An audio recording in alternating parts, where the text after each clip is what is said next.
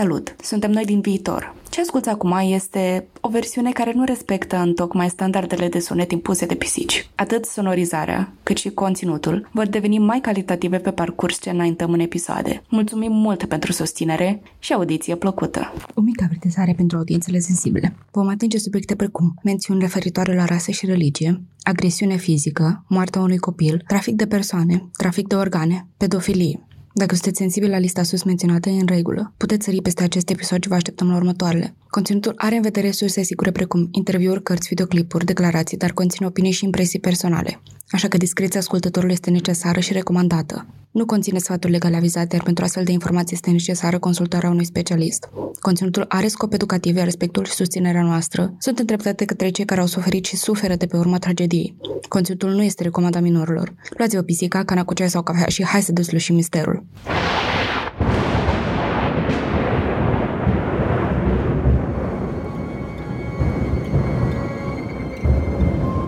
În toamna anului două mii douăzeci și unu, două pisici au început propriul lor podcast. Apoi au spus, pur să se facă lumină în acest caz. Iar apoi am apărut noi, Cristina și Alex, pentru a transmite mai departe voința pisicească. Să ne facem așadar comozi și hai să vedem ce ne-au dus pisicile în această săptămână. Astăzi vom vorbi despre Madeleine McCann, un caz nerezolvat a cărei concluzie nu o cunoaștem nici în ziua de astăzi. Vom vorbi despre copilăria fetiței, vacanța în care aceasta a dispărut și câteva teorii propuse de autorități. Salut! Salutare! Ce faci? Bine, uite, mă refac după plimbările de zilele astea. Mm. Cred că știi și tu despre ce e vorba. Da, da, da, cum poți să uit. A fost atât de frumos, ieri a fost o zi de toamnă ca atare, cu soare afară, cu frunze vestejite și am fost la un târg de, de toamnă unde am servit o ciocolată caldă, as a cheat meal, și am, ne-am plimbat și a fost atât de frumos. Deci nimic nu mi se pare mai fain decât toamna când se fac târgurile astea prin orașele mari și nu numai. Mai ales aici în Iași este o tradiție să se facă în mijlocul orașului un târg cu mulți dovleci și ciocolată caldă, vorba Cristinei, și cu o gaz de tarabe în care, la care poți cumpăra vrute și nevrute, de la șosete până la bibeloue de lemn și tot felul de chestii interesante. Noi ne-am cumpărat șosețele, desigur. Ne pregătim bine pentru iarna care vine și pentru cazurile reci pe care le vom aborda. Da, și să aibă pisicile ce ronțăi, să nu ne ronțăi de picioare. Pot face niște protecții foarte bune pentru dințișoare ascuțiți. Da, dar cum te-ai refăcut după cazul de săptămâna trecută? Întrebarea asta cred că ți-o pot adresa eu ție. Cum te-ai refăcut după cazul de săptămâna trecută? Cred că tu l-ai aprofundat mai mult decât mine, având în vedere că eu am făcut research pe baza lui. Măi, nu a fost la fel de ușor de digerat ca și ciocolata caldă, dar m-am obișnuit într-un final cu ideea și abia aștept să văd ce mi-ai pregătit săptămâna asta. O să-ți învârtă rotițele și cazul de săptămâna asta. Cât despre mine, cu toate că știam de cazul ăsta de foarte mult timp și it lived rent-free in my mind for so long, mă gândesc la el de foarte mult timp. Faptul că am verbalizat asta cu tine și am reușit să discutăm cazul ăsta împreună, i-a dat o cu totul altă dimensiune și când îmi venea o idee, o teorie nouă, puteam să o discut și e impresionabil că, impresionant că după două săptămâni după ce am înregistrat primul episod, încă mai vorbim pe baza cazului și mi se pare că e o discuție care trebuie întreținută și trebuie să o ducem cât mai departe că, bine, nu e ca și cum s-ar rezolva cazul ăsta imediat, dar e bine să fim conștienți de ceea ce s-a, ce s-a întâmplat ca să, să fim mai atenți în viitor. Da, poate funcționa foarte bine ca și dimensiune morală, ca și reflecție asupra ceea ce se întâmplă în jurul nostru. Dar dacă nu ați făcut-o deja, chiar vă invităm să vizitați primul episod și să ne vizitați și pagina de Instagram pe arond crime și pisici, unde facem postări cu hinturi, cu indicii și suspecți și care cred că v-ar, v-ar plăcea și prin intermediul ăsta ne puteți arăta și susținerea și teoriile voastre dacă există. Da, eu personal abia aștept să mai văd mai multe teorii pe ceea ce s-a întâmplat atunci. Adică ar fi interesant pentru mine să văd uh, ce cred alții despre teoria mea și ce teorie au ei sau cum o pot completa pe a mea. Dar până să aflăm și alte teorii, eu zic că putem intra în episodul de săptămâna aceasta. Ce zici? Credeam că nu mai spui asta. În episodul de astăzi vom vorbi despre Madeleine McCann, un caz asemănător cu cel de săptămâna trecută, în care o fetiță de trei ani de data asta a dispărut misterios și nu a mai fost găsită. De ce în toate cazurile pe care le alegi făptașul nu este, nu este prins sau în cazul ăsta fetița nu a fost găsită? Cred că e o pură coincidență. Ideea că cazurile astea două uh, au fost foarte mediatizate în lumea true crime și când m-am gândit la idei pentru podcast, aceste două cazuri mi-au sărit uh, imediat în uh, atenție și fără un tipar neapărat, dar uh, pur și simplu așa s-a întâmplat. Madeleine McCann a fost o fetiță în vârstă de trei ani. S-a născut în Leicester, U K. Avea două surori mai mari cu un an. În vacanța de primăvară, familia McCann și-a luat un mic concediu în Peluz, Portugalia. Aceștia au închiriat un apartament cu două etaje într-un resort numit Ocean Club, stând în vecinătatea a șapte prieteni cu care au venit în vacanță. Pe data de trei mai două mii șapte, Madeleine McCann, în vârstă de trei ani, a dispărut din camera resortului în care dormea. Cazul rămâne nerezolvat în ziua de astăzi. Este trei mai. Câteva zile și vacanța lor se termină. Ziua lor decurge cum au decurs și celelalte zile în resortul Ocean Club. Dimineața copiii se duceau la clubul de copii al resortului, în preajma prânzului s-au întors la apartament, au luat toți prânzul împreună. După masă, au mers cu toții la piscina din apropiere, unde ultima fotografie cu Madeleine McCann a fost capturată. După timpul petrecut în piscină, tatăl lor s-a dus la lecțiile de tenis din cadrul resortului și mama copiilor s-a dus cu ei la apartament, unde își pregătește cei trei copii pentru programul de seară a clubului de copii și unde aceștia să își servească cina. Au dus copiii acasă pe la ora opt, i-au pus la somn, iar părinții au servit un pahar de vin înainte să se întâlnească cu restul grupului de prieteni la barul Tapas, unde mergeau în fiecare seară. Își lăsau copiii în apartament singuri, dar dezvoltaseră un sistem de monitorizare în care la fiecare jumătate de oră mergea câte un părinte să verifice copiii și să vadă dacă s-au trezit sau dacă ar avea nevoie de ceva. Masa la care stăteau avea vedere clară la apartamente. Cei de la recepție aveau grijă să rezerve masa respectivă în fiecare seară pentru familia McCann și prietenii lor. Ce părere ai până acum? Mintea mea analitică deja încearcă să excludă părinții și prietenii suspecți. Da, părinții și prietenii deja au ieșit.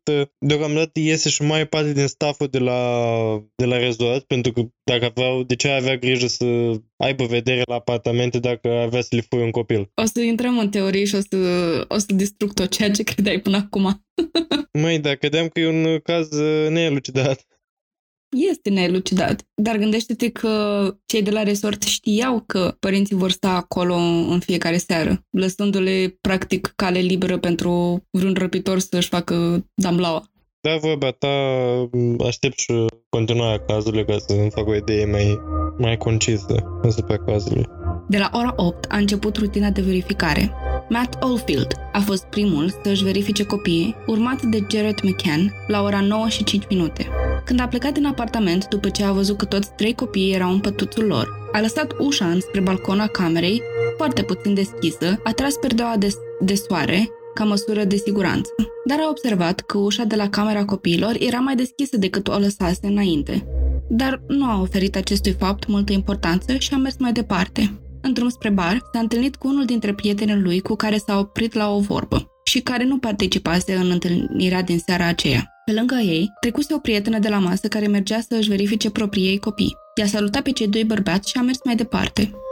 Când se întorcea înapoi la masă, după ce și-a verificat copiii, a observat pe stradă un domn care căra o fetiță în pijamale roz, similare ca cele a lui Madeleine. Domnul nu părea să ridice semne de suspiciune, deoarece este normal să vezi pe coridoare sau pe străzi, în resorturi, părinți ce își cară copiii adormiți în brațe, înapoi în camerele lor. Așa că femeia nu i-a dat prea mare atenție și a trecut mai departe.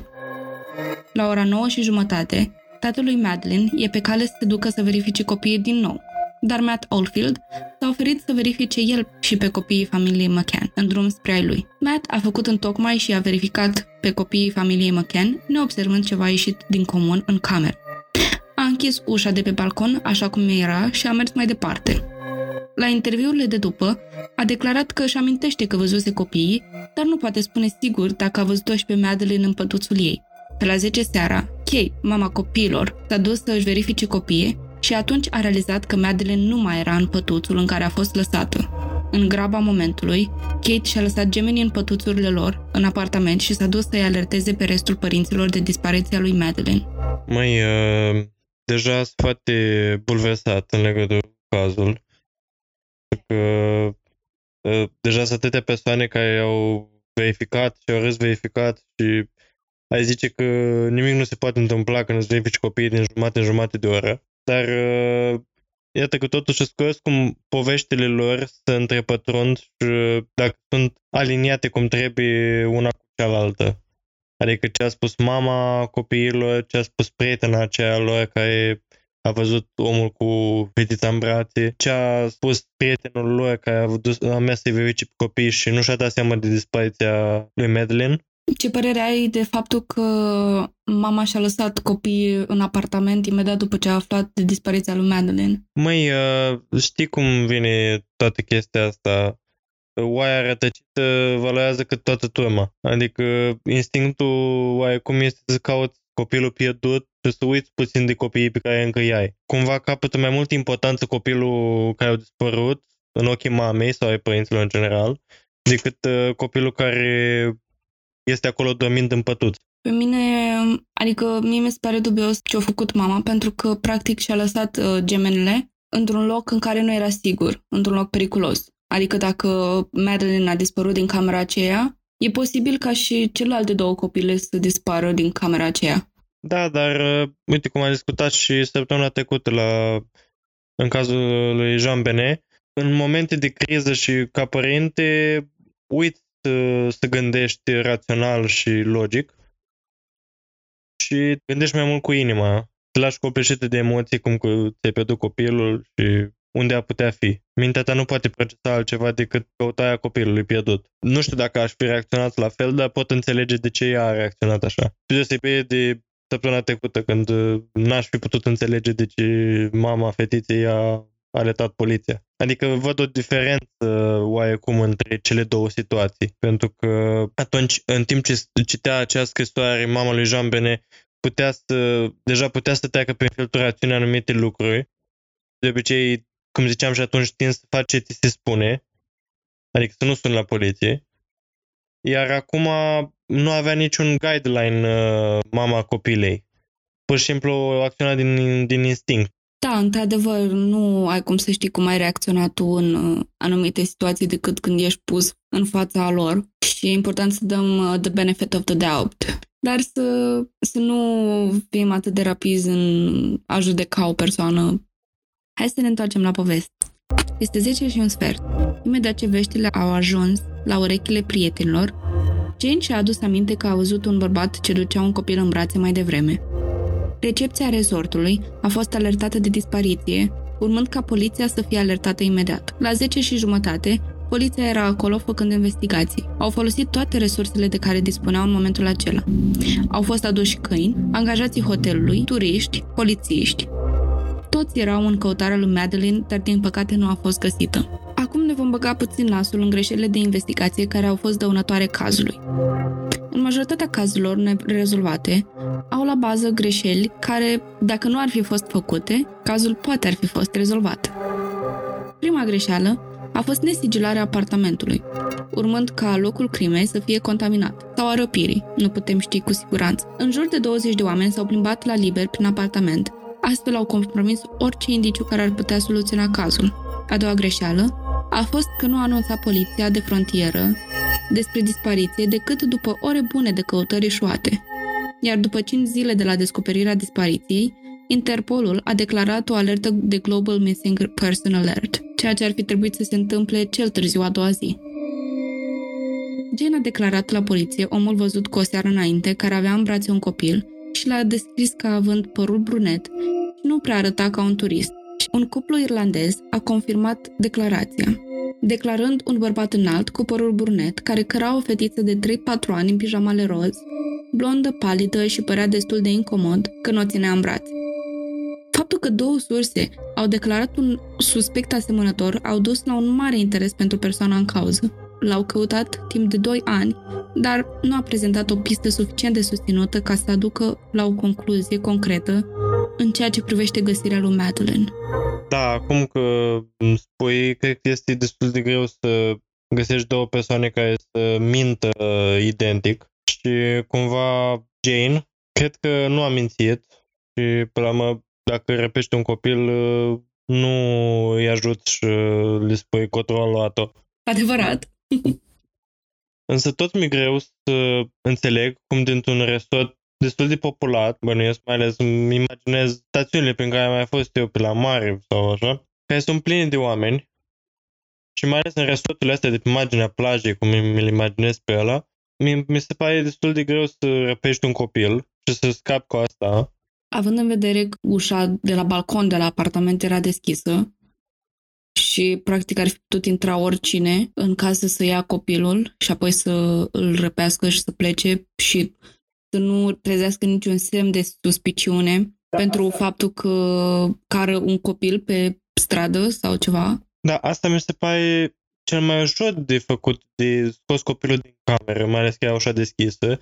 Cel mai greu mi se pare să mergi prin mulțimea de oameni care era probabil în acel resort și să ieși din el și să pleci într-o stațiune cu o fetiță în pijamale. Uh, ideea este că o bună bucată de stradă era rezervată pentru prieteni, deci nu cred că s-ar fi aflat chiar atât de multe persoane pe stradă. Gen, aveau rezervate o, un apartament ca o căsuță, dar ei le spuneau apartamente de resort, dar la dreapta și la stânga apartamentului erau rezervate pentru prieteni. Erau rezervate de către prietenile și prietenii familiei McCann. Deci asta nu cred că ar fi putut fi prea multă lume care să observe neapărat pe Madeleine. Da, nu știu, și mi se pare ca și ție că majoritatea cazurilor, într-adevăr, care nu au fost rezolvate au de cele mai multe la bază eroi de gestionarea cazului și, bine, nu poți fi pus în cărca cuiva, pentru că cu contaminarea scenei, de obicei, mai ales în cazul disparițiilor, te uiți peste tot, o cauți pe fată. În... Dar e una să caute o singură persoană pe fată și alta să caute literele douăzeci de persoane, pentru că poți să trecuiești the footprints, amprentele picioarelor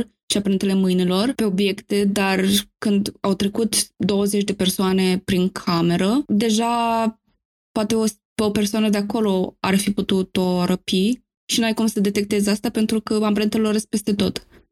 La fel cu alte nouăsprezece persoane. Da, dar trebuie să te gândești că, uite, gândește că noi am fi într-un grup și o persoană dintre noi a dispărea.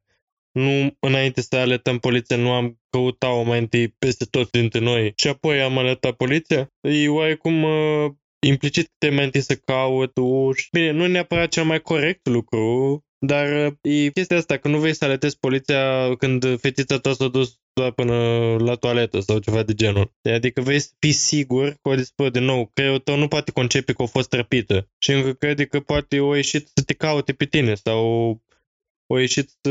În fine, copiii fac uneori lucruri necugetate. Adică nu, creierul nu te lasă din prima să asumi că a fost răpită sau i s-a întâmplat ceva rău. Caut alinare în cauze mai puțin nocive pentru copilul tău. Da, adevărat. Îți place, adică preferi să-ți mai alinezi cea mai bună, the best case scenario, adică cea mai bună, cel mai bun scenariu pentru, pentru copilul tău, cu toate că poate sau nu poate fi adevărat. Da, și în felul ăsta, vrei, nu vrei, contaminezi scena răpirii. Pentru că o caut. Vă, ba, eu când pierd cheile, le caut cu sub cana de cafea. Chiar dacă e imposibil să le să fie acolo, eu tot o ridic. Așa că imaginează cum ar fi cu un copil. Îl cauți sub pat, îl cauți în dulap, îl cauți în baie, îl cauți în duș, peste tot. Poate se ascunde, poate încearcă să-ți facă o farsă. Da, poate, deși nu știu ce concept de farsă ar putea avea un copil de trei ani. Adică de-abia un, copilul ăla de-abia a învățat să meargă. Ce farsă vrea să facă el? You have a good point. Dar nu... Nu știi, în zilele noastre copiii se maturizează foarte repede. Sau avea două surioare diabolice care au ascuns copilul. Da, l-au ascuns în dulap. Nu, nu, dragilor, nu, asta, asta nu este o teorie whatsoever. Sunt curios dacă, acum că le-ai adus în discuție, dacă surorile fetiței au auzit ceva sau știu ceva în legătură cu acest caz. Cu toate că părinții au ales să fie cât persoane publice și să turnească cât mai multe căutări în speranța că o vor găsi pe Madeleine, Au păstrat totuși viața privată a copiilor, cele două fiice care le-au mai rămas, și nu le-a făcut pe persoane publice, deci se găsesc foarte puține informații despre ele. De-abia am aflat că-s două fiice. Da, adică ele au fost cele mai apropiate de Madeleine în momentul în care aceasta a fost răpită. Și nu știu câți ani aveau în acel moment? Erau cu un an mai mare, adică cred că aveau patru ani. Probabil... Nu cred că erau în stare să dea o măturie. Nu, probabil dormeau buștean. Da, știu eu, cel puțin când eram mic și mergeam la în excurs sau la mare sau așa. Odată ce mă lăsa în pat, eram până dimineața, nu mă mai trezea nimeni. Puteai să mă duci pe plajă, să mă, mă bagi în apă, nu... Da, exact, mai ales că într-un resort, dacă stăm să ne gândim, mai ales la clubul de resortului, la care sunt foarte multe activități și nu stai o clipă. Se jucau la piscină și toate activitățile astea obosesc un copil. Ți minte când ți-am spus că le-au culcat pe la ora opt, opt și jumătate, tu ai bulcat ochii? Pentru că îți pare puțin cam devreme să culci un copil la ora opt. Dar având în vedere că apa obosește și toate activitățile de peste zi obosesc, Uh, și mai ai și trei ani și energia se consumă destul de repede, uh, ora opt este o oră ideală cumva să-ți culci copilul. Da, e adevărat. Na. Poate nu se popă cu ce am trăit eu. Nici eu nu mă culcam la ora douăsprezece sau așa ceva, dar știu că aveam o adiculcare la ora zece și peste asta nu treceam și nici eu nu mă culcam mai devreme. Tot timpul trăgeam până în ultimul minut. Mă spălam pe dinți în fața televizorului ca să mă mai uit la Samurai Jack. Dacă ai începea pe doi la zece, fix. Și alea cinci minute pe care le mai prindeam spălându-mă pe dinți erau neprețuite. Dar, da, într-adevăr, la mare, când ai apă, plajă, tot felul de activități, cum zici tu, da, îți poți culca copiii chiar la ora opt. Putem intra acum în suspect? Băi, doamne, și cât suspect cred că avem? Sunt foarte mulți suspecti la cazul ăsta, dar majoritatea nu prea s-au găsit ca putând fi declarați vinovați. De asta vorbim despre suspect, tocmai. Primul suspect concret al cazului a fost un localnic britanic pe nume Robin Muller, care stătea în apartament cu mama lui la câteva apartamente distanță de apartamentul cinci A, în care stătea o familie McCann. Nu a fost un suspect de la început, s-a arătat foarte interesat de caz, ajutând poliția la traduceri și căutări. După o vreme, implicarea lui în caz a fost observată de presă și a ajuns să fie raportat de un jurnalist care spunea că implicarea excesivă a lui, plus un presentiment, îl făcea să creadă că a avut o implicare majoră în ceea ce s-a întâmplat cu Madeleine. Nu a fost suspectat pentru mult timp, deoarece avea alibi. În marja de timp în care fetița ar fi putut dispărea, Robert era cu mama lui. Au căutat și în casa lui pentru dovezi, au adus câini, dar nu au găsit nimic. Deși, na, este ușor să vrei să ajuți la un caz în care o fetiță a dispărut și nu cred că neapărat impli- faptul că era, vrea să fie implicat în continuare în caz îl incriminează încât fost el răpitorul, dar totodată nu mi se pare că este un alibi destul de bun faptul că era cu mama lui. Pentru că, na, mama lui, unul că poate... să țină cu el, doi, că poate nu-și aducea aminte sau nu era în stare să aibă... Da, dar uite, au făcut cercetări pe baza lui, adică au adus câini care se miroase obiectele de prin casă și au adus câini care pot detecta mirosul de cadavru și nu s-a găsit absolut nimic, nici mirosul lui Madeleine, nici un miros de cadavru casă sau prin prejurimile casei lui. Bine, acum eu dacă aș fi un răpitor, nu aș aduce...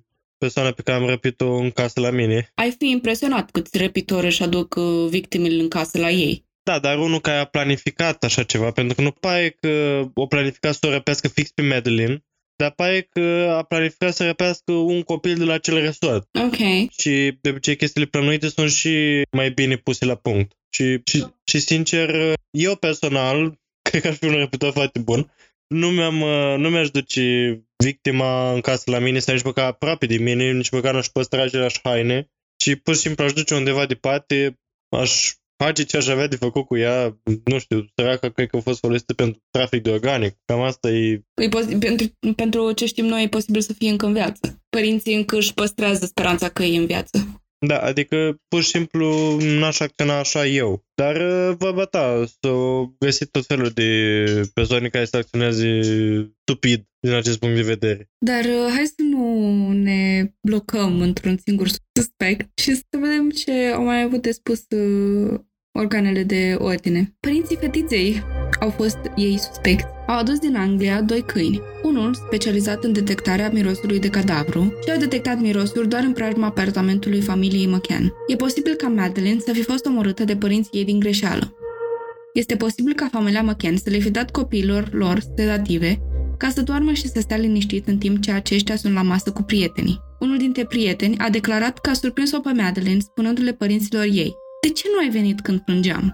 Și asta ar fi un motiv plauzibil pe pentru care să le fie administrat somnifere sau tranquilizante, pentru a nu se trezi sau pentru a nu o plânge noaptea. Și poate i-au dat lui Madeleine o supradoză sau a reacționat prost la un medicament. Nu prea poate fi susținută teori- teoria asta, deoarece părinții erau medici, probabil ar fi știut cum să le dozeze tranquilizantele. Există surse și motive foarte bune pentru care ai crede că ei au făcut-o. Când Kate McCann și-a anunțat prietenii de dispariție, a spus ceva de genul "They've taken her", în contextul în care gemenii erau încă într-un loc periculos. Au fost scoși de pe lista de suspecți până la urmă și inițial am crezut și eu că sunt prea multe dovezi incriminatorii pentru familia McCann, dar când te gândești câți bani au dat, în aproximativ unsprezece milioane de euro, au plătit detectivi privați și investigații pentru găsirea copilului lor, îți dai seama că nu ar fi mers atât de departe ca să se descopere propria lor crimă. Nu crezi? Da, adică cred că este un,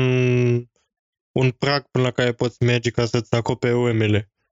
La un moment dat ajungi să-ți faci mai mult rău încercând să mimezi că nu tu ai fost. Adică, vorba ta, angajând atâția detectivi privați, din speranța că nu o să fie ei bănuiți, ar putea cei detectivi privați să descopere cât o mai sunt divină. Deci... Uh... Și ei chiar nu s-ar abține de la a da către presă găselnițele. Da, ar fi doar publicitate pentru ei. Știu că, bine, la noi e mai puțin popular chestia asta cu detectivii particulari, însă în state știu că e destul de frecvent uh, asociat majorității cazurilor.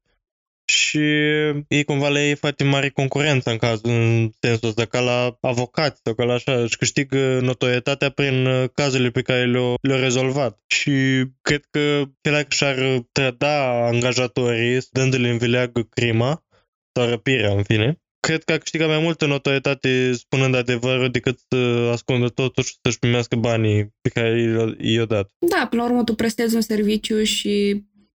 reclama pe care ți-o faci produsului tău contează mai mult în ochii publicului decât să îți păstrezi clienți sau, eu știu, să faci impresii bună cu clienților tăi, având în vedere că cel mai probabil un om o să te angajeze numai o singură dată, nu de mai multe ori, adică nu, are, nu prea ar avea, ar avea motiv pentru care să mai apeleze la tine. Cred că ai vrea ca alți oameni din afară să apeleze la tine și dacă văd că ai avut un caz în care ai fost...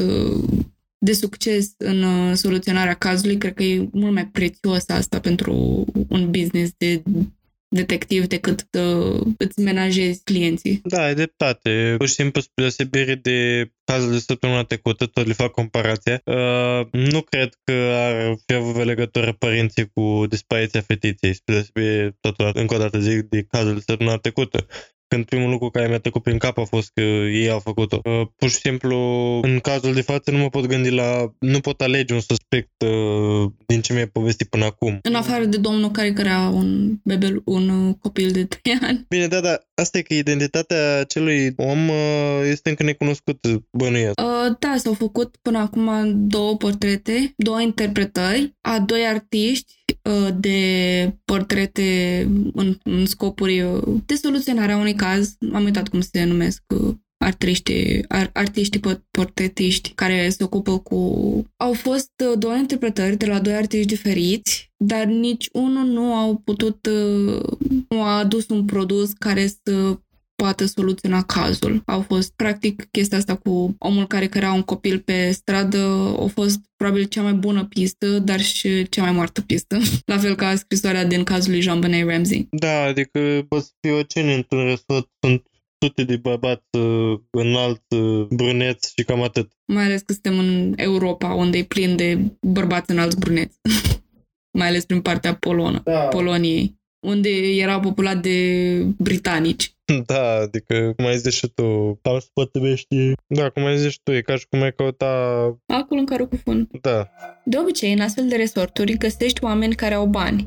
și e posibil ca tragedia lui Madeleine McCann să fi fost o încercare de furt, doar că nimeni nu ar intra să fure obiecte de valoare și să iasă cu un copil. Asta a fost o teorie propusă de fanii cazului McCann. Da, sau poate lucru de valoare că era fetiță. De ce? Nu știu, iau în considerare și posibilitatea unei răscumpărări a fetiței și poate ceva au mers nasol și nu a mai fost cazul sau ceva de genul.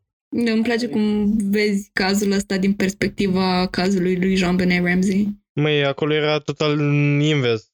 Chiar dacă scrisoarea spunea că voi răscumpărare, eu nu credeam nicio clipă că voi răscumpărare. Aici, în schimb, în general, na, nu vreau să generalizez, dar răpirile în general de copii au ori ca scop ceea de răscumpărare din partea părinților care se știu bogați, ori copii care sunt folosiți pentru diferite scopuri și care nu o să le mai vezi urma vreodată. Și cred că e cazul al doilea în, în cazul de față. Mi-ai făcut o introducere perfectă pentru următoarea teorie. Deja am trecut mai mult în teorii decât în suspect. E posibil ca fetița să fi fost răpită de traficanții sexuali. Cu câteva zile înainte de dispariția lui Madeleine, au fost văzuți niște oameni cu comportamente dubioase în jurul apartamentului. Cu câteva zile înainte de dispariția lui Madeleine, au fost văzuți niște oameni cu comportamente dubioase în jurul apartamentelor. Mai ales că la resort se cunoștea că familia McCann mergea în fiecare seară la bar să ia cina cu prietenii. S-a fabricat situația perfectă în care o răpire fără complicații să se producă. De-a lungul timpului, oamenii susțin că au văzut-o pe Madeleine McCann în diferite, în diferite locații, deci este posibil să se fi întâmplat și asta. Fetița avea un uh, semn distinctiv la ochi, uh, avea un ochi verde, ochiul stâng, avea verde doar cu o dungă externă maro. Deci, dacă ai fi văzut-o pe stradă sau dacă ai fi văzut ochii, ai fi știut instant că este Madeleine McCann. N-ai, n-ai cum să ori mistake her. Adică, indiferent că cât de mare crește, fata aia nu se duce. Doar ești foarte familiar cu heterocromiile olfactive. Da, adică, din păcate, comerțul cu copiii din punct de vedere ori sexual, ori din punct de vedere al traficului de organe, este și în zilele noastre foarte din ce în ce mai dezvoltat, din păcate. Iar, da, de ce să nu mint, e una dintre teorii care mi-a trecut prin cap, dar asta nu duce la niciun suspect, ci mai, mai degrabă la o persoană total din afară, care să fi vânat la acel resort copiii de corespunzători nevoilor lui și care apoi să o răpească, să răpească pe tânăra Madeleine. Ideea este că în astfel de situații mă îndoiesc că ar alege tocmai un copil care are un semn atât de distinctiv pe corp. Adică bănuiesc că nu ar alege un copil care, să zicem, are o aluniță foarte distinctivă pe corp. Sau cum avea Madeleine, heterocromia la ochiul stâng, uh, dungulița aia care, dacă o vezi în viața reală, e imposibil să nu o recunoști undeva. Mă gândesc că ar, asta ar tocmai ar fi fost în împotriva unor legi nescrise sau unor, uh, uh, cum să-i spun, unor principii nescrise ale traficului de carne vie și... Da, dar totodată vezi tu, în primul rând, noaptea pentru noi nu vezi aspectul ăsta, nu te uiți în ochii fetiței și te uiți la ochii ce culoare au fiecare și cam greu să stai înainte să vezi foarte de aproape victima pe care o să o răpești, să-i vezi toate temele de naștere și toate diferen- lucrurile care au putea să o diferențieze de alți copii. Și poate că nici nu se gândeau că fetița va mai fi văzută vreodată în public. Trebuie să luăm în calcul și aspectul ăsta. E foarte posibil tăicuța să nu fie avut niciodată oportunitatea să mai iasă în public. Și faptul ăsta, da, poate fi un argument, dar totodată, din nou, eu ca răpitor, da, mă dau cam des exemplu de răpitor. N-aș avea timp, cred că, să mă uit la... Nu cred că m-aș uita în ochii victimei și m-aș vedea... Și-aș considera asta un, un aspect... Plus că dacă aș fi mers și... Bineînțeles că s-a trezit fetița. Și s-a fi uitat în ochii mei și eu n-aș fi ales-o până la urmă să o răpesc. Cine știe, poate m-ar fi identificat prin zonă și... aș fi intrat uh, în probleme numai din cauza asta. Așa că odată ce te ales victima, cam trebuie să mergi pe ea. Interesant cât de multe știu despre chestia asta. Nu-ți da self-report acum. Da, pisicile m-au învățat. Acum vorbim despre probabil cel mai mare breakthrough Adică cea mai mare, cum să-i spun eu, cea mai mare revoluție a cazului a fost Christian Rutter, care locuia la câteva minute de resort, cam la un kilometru și douăzeci și șapte de metri, în jur de un kilometru, și avea la activ mai multe crime. Are antecedente de viol, dosar de abuz de copii în Germania și face parte din comunități online de pedofili. Există un documentar, cred că tot cele de, de la C B S au făcut documentarul ăsta, bazat pe caz. Ideea este că la cât te uiți la mai multe cazuri, informația este extrem de repetitivă și devine foarte plictisitor uh, orice documentar despre Madeleine McCann, pentru că toate documentarele, fa- uh, documentarele fac o treabă foarte bună să documenteze, dacă mă pot exprima așa, să documenteze prima parte pe care am prezentat-o mai înainte, să arate exact unde sunt apartamentele, unde este barul Tapas și cam cum arată resortul în mare. Și informațiile astea se repetă de la documentar la documentar și găsești foarte rar informații noi pe care să, le te, să te folosești de ele ca să-ți formezi o teorie sau poate să uh, îți faci o idee mai bună a ce s-a întâmplat în seara aia, pentru că litele nimeni nu prea își poate da seama. Și aici voiam să ajung că să găsești un documentar care să îți explice o chestie nouă, trebuie să treci de partea introductivă. Și, în fine, am zis să-mi fac curaj și să mă uit la încă un documentar despre Madeleine McCann și să rezist informațiilor pe care le știam deja. Și am dat de Christian Rutter ăsta, care chiar pare un suspect destul de viabil pentru cazul ăsta, având în vedere de antecedentele lui de pedofilie. Și un citat scris de el care spune așa: de ce nu ai vrea să răbești un obiect mic și să-l folosești pentru totdeauna, referindu-se la copil, la un copil? Da, îți dau dreptate, însă încerc să trec peste chestia asta că da, a fost în trecut pedofil și ai dosare deschise și probabil rezolvate și a servit sentința pentru ele. Nu, de obicei nu sprijin gândirea asta că da, dacă a făcut-o în trecut, sigur o să mai fac o dată, și dacă un copil a fost răpit într-o arie de zece kilometri în care a fost și el, el e vinovatul. Pentru că oamenii se pot schimba, la fel cum se schimbă în rău, se pot schimba și în bine, și e greșit să acuză o persoană numai pe acest temei. Și probabil din cauza asta nici nu a continuat ancheta în sensul ăsta. Dar nu pot să nu mă gândesc că este un punct de plecare bun, dar că este nevoie de mai mult decât atât ca să poți să, să mergi pe firul ăsta în continuare. Ideea e că eu ți-am prezentat un rezumat la ceea ce spunea documentarul, pentru că efectiv dau foarte, foarte multe informații. Dar mie, dintre toate teoriile și toate, toți suspecții pe care i-am analizat, asta mi se pare cel mai posibil. De ce? Pentru că și alibiul lui nu era foarte concret, adică nu a putut fi verificat la un moment dat. Într-adevăr, a fost descoperit existența lui la momentul în care familia McCann era la resort, că nu știa lumea că era acolo, pentru că nu cred că trăia într-un apartament, chiar cred că trăia într-o casă părăsită, într-o baracă părăsită sau ceva de genul. Și de asta zic că păcat că nu s-a dus mai mult anchete live fix atunci, ca să soluționeze cazul mai exact și să vadă dacă este o pistă bună sau o pistă rea, dar cred că e o incertitudine în care trebuie să trăim până la urmă. Bine, până nu, la urma urmei, până nu se găsește un cadavru sau nu se găsește fata în viață, nu poți neapărat să îți pui, uh, să îți pui încrederea într-o teorie sau într-o, într-un suspect. Da, bine, acum tu ai spus că m- el se găsea la aproximativ un kilometru de resort. Uh, mi se pare ciudat cum de poliția nu a găsit acea baracă în care el se afla și măcar nu a investigat împrejurimile.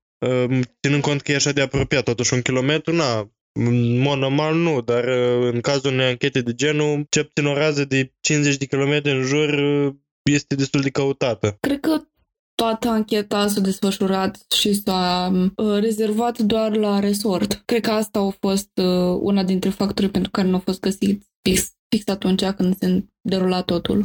Și angajații resortului căutau un resort, polițiști căutau un resort, uh, familia, prietenii căutau un resort. Nu cred că s-au gândit atât de repede să extindă da, deși... la atât de repede în...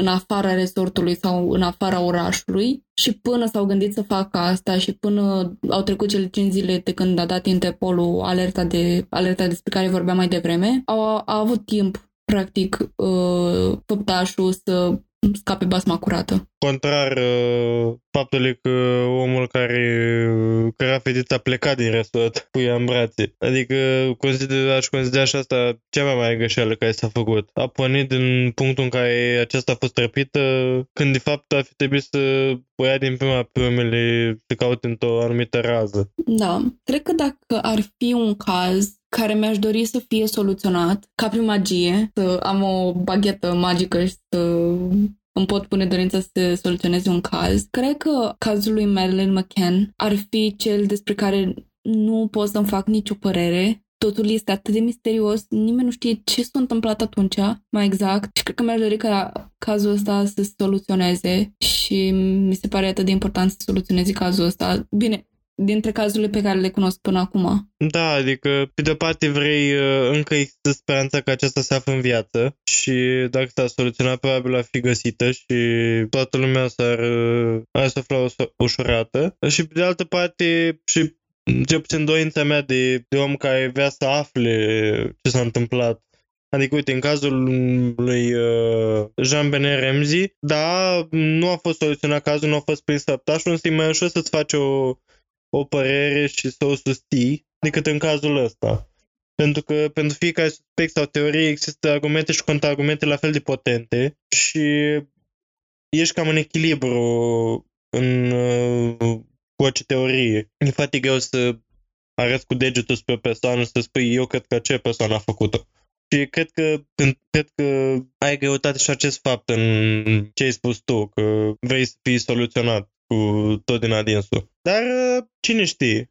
Poate ca pe minune cineva chiar are o baghetă magică și va reuși să deslușească cazul. De la forțele de ordine nu prea, pentru că ei deja încearcă să convingă familia să o declare decedată pe Madeleine, deși familia nu dorește asta. Adică cumva dau semne că vor să renunțe la caz, to just drop it și să îl transforme într-un cold case. Și mi se pare trist pe de-o parte, dar pe de-o parte dacă au trecut deja din două mii șapte, cam câți ani au trecut deja? paisprezece ani. Deja e cam târziu. Da, deja fetița e adolescentă în toată regula. Da. Și ți-am spus, adică ar putea fi identificată, dar există ex- șanse extrem de mici. Pentru că primele, primele două ore dintr-un caz de dispariție sunt cruciale la, la soluționarea cazului. Dacă nu a fost găsită practic de atâția ani. Da, practic nici, nici mama fetiței nu cred că ar recunoaște-o decât după semnul acela distinctiv cu heterocromia. Dacă nu avea acest semn, cred că nici acum nu ar recunoaște-o ea, mama ei, dacă i s-ar, s-a întâlnit cu ea la magazin. S-au făcut, uh, au făcut specialiștii portrete din astea robot, care cumva uh, au îmbătrânit-o, au, bine, au maturizat, i-au maturizat trăsăturile feței. Și cam știm cum ar trebui să arate în ziua de astăzi, dar din nou, mă îndoiesc că ar mai fi în viață după, după atâta timp sau dacă ar mai putea scăpa din locul în care au ajuns, iasă la lumină și să, da. să, să, să terminăm cu chinuiala asta, că îmi imaginez că pentru părinți este un calvar, tot, da. tot cazul ăsta și... Da, din păcate puține dintre cazurile de dispariții au un happy ending, oricât de mic ar fi acela. Pentru că oricum, chiar dacă este găsită fetița, după ce ai fost răpit, ce, bine, ești destul de mare încât să înțelegi că ai fost răpită și așa nu se poate să nu ai uh, traume și să ai probleme după aceea de comunicare mai târziu și de integrare în societate. Pentru că te treci prin așa ceva tu ca, ca și copil, tu ca tânăr. În formare, pentru că s-a dezvoltat ca persoană, având în vedere că acum ar fi fost o adolescentă, o trecut de partea în care era esențial să aibă o parte de o educație și o dezvoltare ca sustenabil pentru... Da, te uiți, te uiți după umăr toată viața și nu mai poți cred că să ai încredere, aceeași încredere în oameni pe care o aveai înainte. Și... cred că asta contează mult mai mult la fericirea noastră decât uh, multe altele. Faptul că putem socializa sănătos cu cei din jur și putem să, ne, să avem încredere în cei din jur. Bine, nu spun că ar trebui să ai încredere în toți străinul, dar uh, cum îți legi tu prietenii și faci legături cu alte persoane din jur, ține și foarte mult de cum ai fost format ca persoană când erai mic. Și... un asemenea eveniment îți dai seama că marchează foarte mult persoana care a luat parte la așa ceva. Da, dar din păcate nu prea putem face multe. Și mi se pare partea asta, incertitudinea asta mi se pare cea mai dureroasă Din, dacă e să comparăm singurele două cazuri pe care le avem documentate aici pe Crime, Pisici și Cafea. Da, adică, da, nici prima familie nu și-a putut găsi liniștea în legătură cu asta, dar având o oarecare finalitate, măcar... În înmormântarea fetiței. Da, speranța că aceasta în viață, din păcate, în primul caz nu mai există, dar poate că acea speranță în cel de-al doilea caz face din ce în ce mai rău părinților. Pentru că, da, e bine să ai speranță că din toată fetița va bate la ușa ta și totul va fi, va reveni la normal. Dar este bine să știi și când să te detașezi de caz, cum ai spus tu, că părinții în continuare nu vor să o declare decedată. Da, e greu pentru părinte și înțeleg de ce este foarte greu să îți declari copilul decedat, chiar dacă nu tu, tu nu ești sigur de acest fapt. Însă, cred că petița, dacă trăiești și așa, chiar dacă tu ai declarat-o decedată, tot a venit. Cine știe, poate fetița ascultă podcastul ăsta acum și își dă seama că are heterocromie la ochiul stâng. Stai puțin, eu sunt Madeleine. Și iese la lumină și toată lumea o găsește. Cam în perspectiva asta se fac majoritatea emisiunilor de pe YouTube și de pe C B S și toate documentarele astea de true crime, în speranța că e victima care nu a mai fost niciodată găsită sau, eu știu, cineva care cunoaște ceva despre cazul ăsta sau cât de puțin își dă seama de gravitatea și de popularitatea problemei și sunt foarte multe persoane care...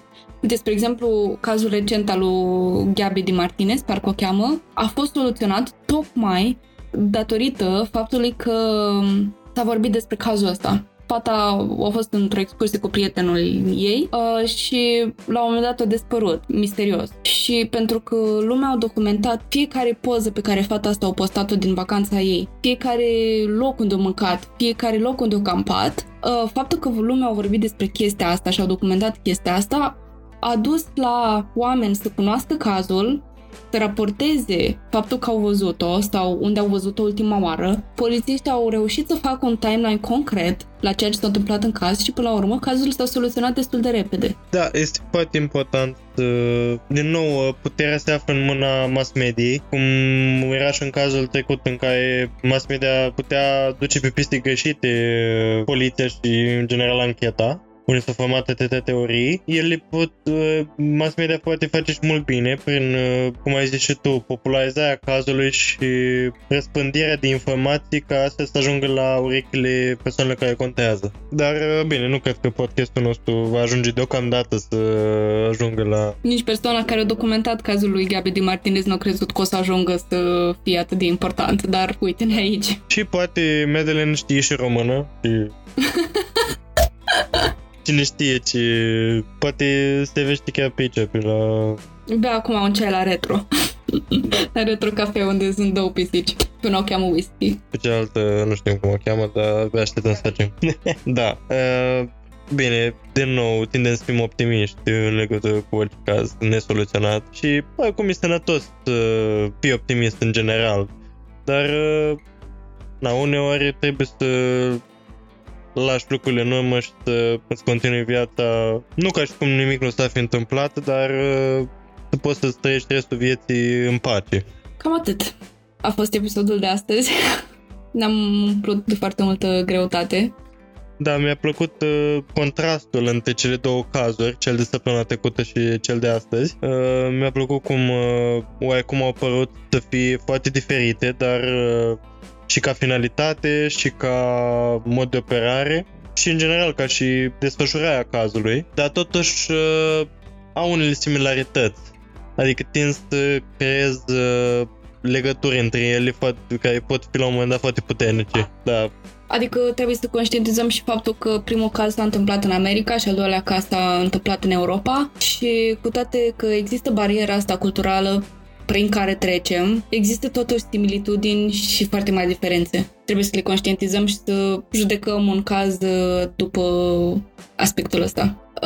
În final, vrem să vă lăsăm cu un podcast de True Crime în, intitulat Stinge Lumina, îl găsiți pe Spotify și cred că pe majoritatea platformelor de streaming și care pe noi ne-a captat foarte mult, ne-a plăcut foarte mult conținutul celor de care au produs podcastul și vă încurajăm, dacă nu ați făcut-o deja, să verificați și podcastul lor. Da, îmi place că se documentează foarte bine pe cazurile din România și pe deosebire de alte podcasturi de true crime din, cu cazuri românești, am găsit foarte multe cazuri de care nu am auzit până în momentul în care le-am descoperit la ei pe platformă. Da, adică lumea noastră de true crime din România se rezuma doar la Elodia și cazul de la Caracal și am aflat că avem criminali în serie și tot felul de vampiri, da, și...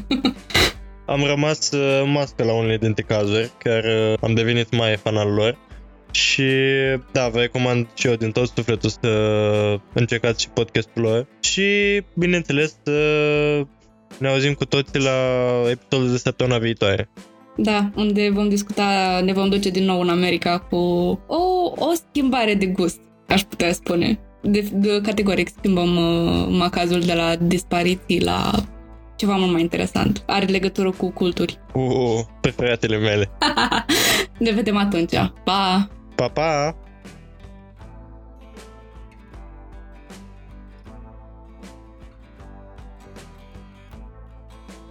Acest podcast a fost înregistrat sub atenta îndrumare a gazelor noastre, Pric și Câlți. Nimic din toate astea nu ar fi fost posibil fără prezența lor.